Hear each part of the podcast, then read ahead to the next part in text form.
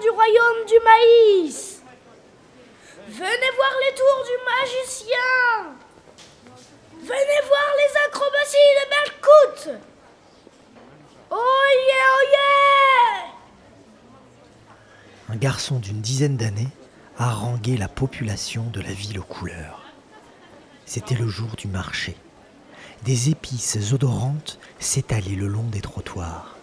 Les hommes et les femmes colorés marchaient lentement au milieu de cette marée de saveurs. Le garçon sortit un tambour de sa besace et leva le visage au ciel. Le soleil du matin faisait briller ses yeux bridés. Il était sûrement un enfant des steppes septentrionales. Une ombre traversa la rue, une ombre gigantesque et rapide. Tous les regards se levèrent au ciel. Un grand rapace tournoyait dans l'azur. Depuis la fin des pluies, il y a des années, ces oiseaux avaient quitté le royaume. Soudain, le rapace replia ses ailes et fonça vers le sol, à une allure vertigineuse. Tout le monde eut peur. Mais à quelques mètres du sol, il ouvrit ses ailes noires et se posa devant le garçon dans un nuage de poussière. Il passa son aile droite sur son ventre, tendit l'autre sur le côté et baissa la tête. L'aigle royal faisait la révérence devant l'enfant des steppes. C'est bien, Belcout. Connaissez-vous cet oiseau, mesdames? Avez-vous peur, messieurs? Le garçon tapa dans ses mains et l'oiseau s'allongea sur le dos, les ailes écartées. Puis il ouvrit le bec et sortit sa langue. Ah ah ah Regardez, il fait le Savez-vous qu'il sait aussi danser Au rythme du tambour et des chants de l'enfant, l'aigle exécutait des pas de danse tout à fait gracieux. Ses plumes d'encre ondulaient et brillaient au soleil du matin. Seuls ses yeux jaunes, froids et fixes témoignaient de l'état encore sauvage de la bête. Les spectateurs impressionnés criaient pour encourager la bestiole. Pendant de longues minutes, l'oiseau enchaîna les figures, les voltiges, les piquets, les loopings, quand la foule se calma. Et alors, qu'est-ce qui se passe? Où est-ce que vous allez? C'est le roi Maïs Il nous apporte de l'eau En effet, une longue file entrait en ce moment même sous la porte de la ville aux couleurs. Des hommes et des femmes, des femmes et des hommes en uniforme gris marchant au pas s'avançaient dans la grande rue du marché. Sur une chaise à porteur se tenait le roi Maïs avec sa coiffure dorée qui étincelait au soleil.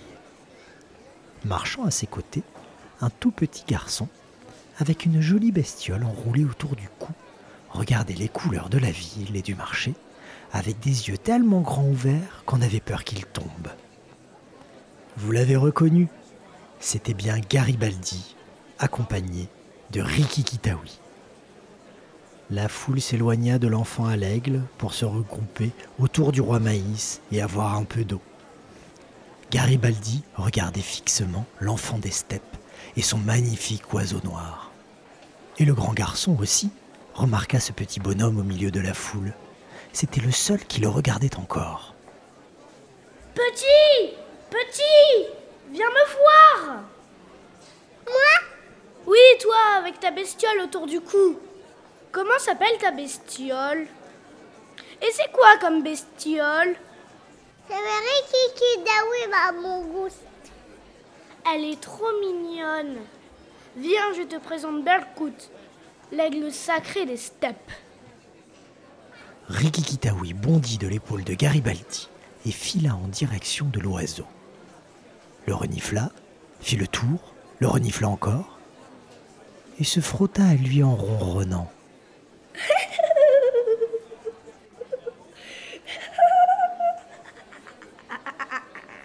Elle n'a peur de rien, celle-là. C'est bien la première fois qu'on n'a pas peur de Berkout. Riki Dawi a peur, il a peur de rien. Les deux garçons regardaient la scène avec admiration. Leurs meilleurs amis étaient en train de se faire un autre ami. Garibaldi regarda le grand garçon et lui dit Comment tu t'appelles? Guiolito. Qu'est-ce que ça fait? Je fais des tours de magie et Balcout aussi. Nous mendions de l'eau et des fruits grâce à ça. Nous venons de loin. Nous venons des steppes. Je sais aussi dompter les chevaux, tu sais. C'est quoi ce veau T'es trop mignon toi aussi. Comment tu t'appelles? Garibaldi. Les deux garçons se mirent à discuter pendant tout le temps que dura la distribution d'eau.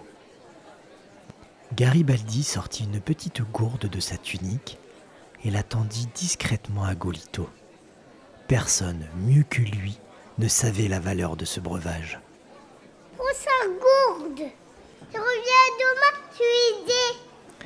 Car, depuis que sa mangouste avait sauvé la vie du roi Maïs, Garibaldi était devenu le petit page et pouvait profiter des joies d'être à la cour du roi Maïs. À demain, Garibaldi. À demain, Golito.